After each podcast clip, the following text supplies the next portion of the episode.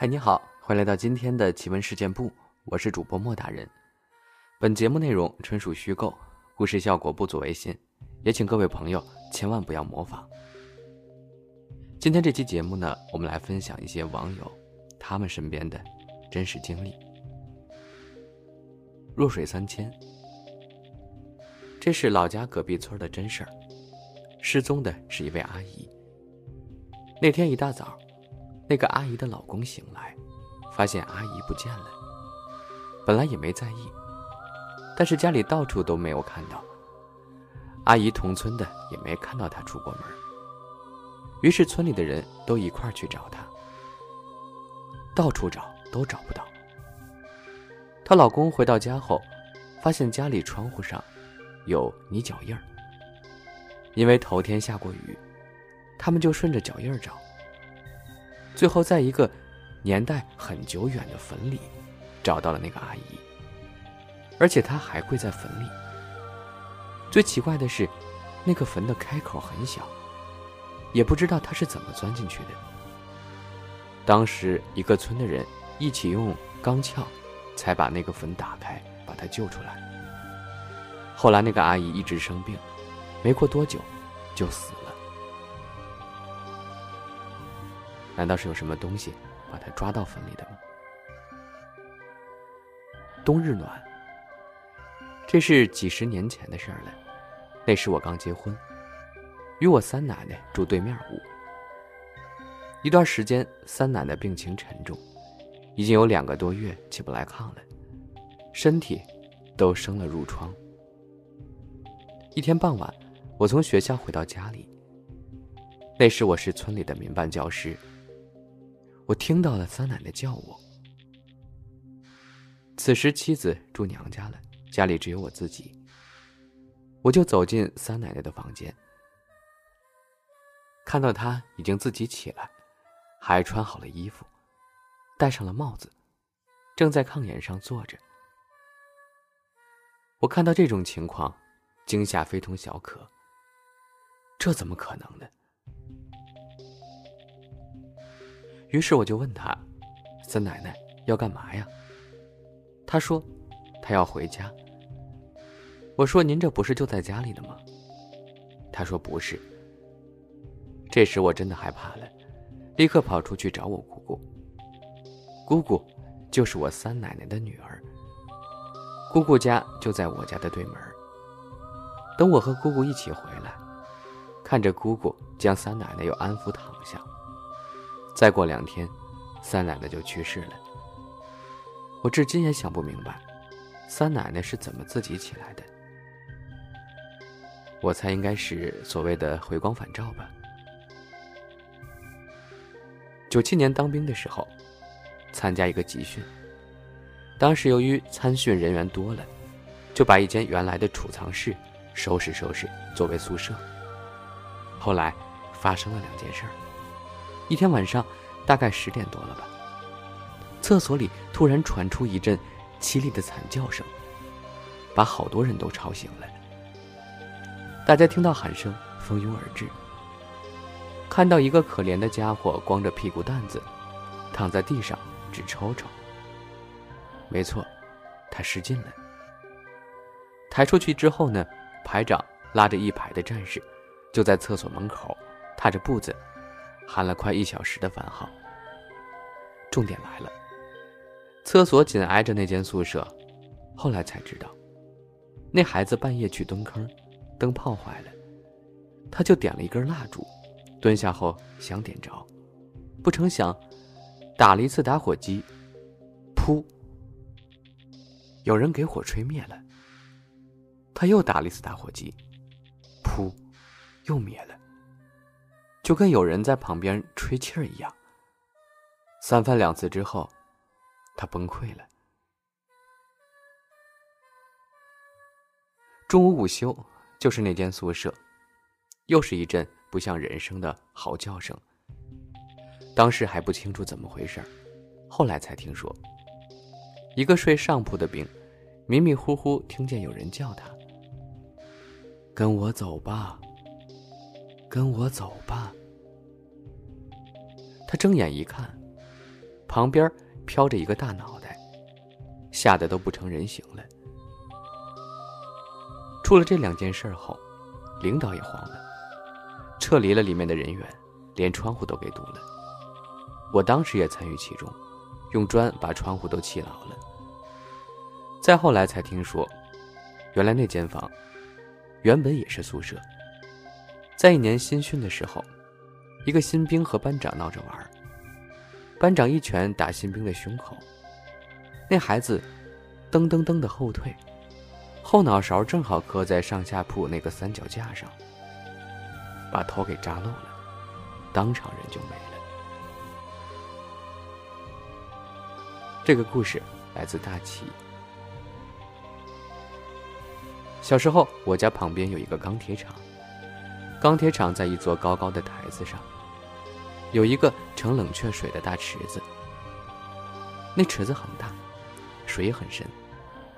那时候条件差，每到夏季，特别是学生放暑假的时候，成群结队的男孩子都要到那儿去洗澡、游泳。也不知道为什么，每年大水池里都会淹死几个洗澡的孩子。大人们为了吓唬小孩子们，就说水池中有水妖，专门拖不听话的孩子下水，然后吃掉他。可是大人们的恐吓不管用。照样有孩子去池子中洗澡，照样有孩子被淹死。有一年，为了防止发生意外，大人们下定决心，在池子周围设立了栅栏，并派专人把守，目的就是杜绝孩子们再来大池子游泳而发生意外。你别说，这一招也真管用。眼见着学校开学了，大人们慢慢松了口气。心想，今年夏天终于可以平安的度过去了。往年至少有两个孩子把命丢在这个大池子里，看来今年这个事儿不会再发生了。但有时事情就是这么诡异。有那么一对双胞胎兄弟，他们的爸爸还是学校里的老师，当时学校都已经开学了，池子边已很难再见到孩子们的身影。所以，看守池子的大人就放松了警惕，跑到别的地方喝茶去了。也不知道为什么，那天一向品学兼优、非常听话的一对双胞胎，逃学来到水池子下面。他俩很聪明，很快就找到了栅栏中的漏洞，不费吹灰之力钻过了栅栏，站在水池边。不过这一切正好被赶回来看守池子的大人看到了，他就大声的喊：“你们不许往下跳啊！”哥哥胆子比较小，就停住了脚步。弟弟可不管那么多，通的一声，一头扎了下去。等到那个看守的大人来到水池边，弟弟已经沉入水中，不见了踪影。任他哥哥如何喊叫，水池中除了泛起层层水圈，没有一点动静。正当看守的大人准备喊人救助的时候，没想到救弟弟心切的哥哥不顾危险也跳下了水池。结果可想而知，一对招人喜爱的双胞胎就这样双双的死在了水池里。等人们闻讯赶来，从水池中捞出来的只是两个肚子胀得像皮球似的小孩的尸体。可怜他们的父亲，一夜之间满头白发，眼窝深陷。同时，爱子让这位受尊敬的老师从此一蹶不振了。看来这个水池冥冥中自有注定啊，每年都要带走两个人。作者：东白。一九九八年的一个秋天，我八十四岁的奶奶病情非常严重。家里人通知我们，近亲的人尽快回来，希望我们见上最后一面。我们孙子辈的都回去了。记得我那天下午五点多到家，我看到我奶奶时，她时而清醒，时而模糊，偶尔能够认出我们是谁。晚上八点多，我们在奶奶住的客厅聊天，忽然我爸爸、叔叔们在卧室里开始大喊：“我奶奶不行了！”我记得第一时间是赶快把准备好的衣服穿好。奶奶平时对我们都特别好，我每次回家都会带好吃的礼物，先到奶奶那儿报道。我非常伤心，嚎啕大哭，不忍心看着奶奶离开。过了大约有十多分钟吧，突然我奶奶坐了起来，声音无比清晰，并大声唱了起来。主要意思是，我到那儿走了一圈，我的寿命还没有到呢。神仙又把我给送回来，等等之类的话。这一下可把我们吓懵了，因为我奶奶是信佛人士，平时有烧香拜佛的活动，自己还有个什么神，还经常利用神附身，给周围村民治病。第二天，我奶奶的事儿被村民们相互传开了，说的很玄乎，说是天上什么神仙下凡，专门救我奶奶一命。之后，他老人家身体还不错，又健健康康的生活了五年，将近九十岁才去世的，也算是高寿了。奶奶的灵异事件导致我爸爸开始信佛了，他专门到白马寺去学习，领取佛教证书和衣服，这也害苦了我的老爸。他原本不忌斋的，什么东西都吃。现在变成了葱姜蒜鸡蛋肉全都不能吃，不过身体倒是不错，只是好的食物不能享受了。信佛这事儿，我的看法是信就有，不信则无。我是不太信的，但愿奶奶在天之灵能够安康。作者心清如水。这事儿应该是发生在我大概四五岁之间的样子，具体多大我记不清了，因为我中邪断片了。当时，这事儿还是我妈告诉我的。先说一下我家大概的地形，那时候我家住的是平房，很大的平房，一排一排的，每间房子都有好几户人家，一共有好几排房子。因为当时四大乱建，所以最窄的地方只能侧身过一个人。又长又黑。我家住在中间那个位置，所以从马路上进院回家要走很长一段的小窄路。听我爷爷说，我家这一片原本是日本宪兵队的一个仓库，中间都是可以过大卡车的。而且我家南房的位置是一个防空洞的入口。小时候，我爸总跟小伙伴下去探险，后来把洞口封了，盖的房子。扯得有点远了，总之大概是这样一个布局。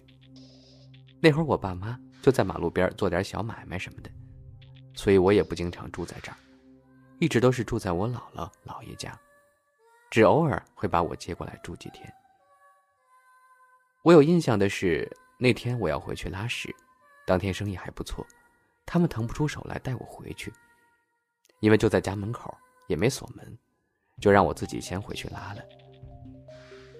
我回头看，他们就在院门口看着我。当时我也挺害怕的，就嘴里嘟囔着：“我是男子汉，我不怕这类的话。”我的记忆就只到这儿了。后来是我妈告诉我的，她说我当时回去大概半个多小时吧，还没见我出来，因为已经九点多了，以为我睡着了，就回去看我，结果发现我把门从里面锁上了。然后就低着头坐在尿盆上。起初都以为我就是睡着了，也没在意。结果当晚就开始发烧，还带我去了儿童医院。医生说我可能是着凉了，让我先回家吃药看看。第二天我开始说胡话，一直叫一个人的名字，人就是发烧，半昏迷的状态。第三天，我二姑觉得我是中邪了。就找了一个年长的老奶奶询问怎么办。那位老人家可能懂一点，就让我爸从我家门口的桃树上弄了一段桃树枝儿，做成了一把小剑的样子。然后就在我跑回来的这段路上，一边骂，一边挥舞着那段桃树枝儿。我二姑和我妈就抱着我，四处的喊我的名字。在晚上烧过纸钱后不久，我就醒了。我还记得我醒来第一句话说的是“擦屁屁”，但中间的这些事儿，我一点记忆都没有了。好了，以上呢就是今天奇闻事件部分享的全部内容了。希望大家喜欢今天的故事，也欢迎各位在我们的平台中订阅奇闻事件部。我们的节目每晚十点更新，欢迎收听。我是莫大人，我们明晚见，拜拜。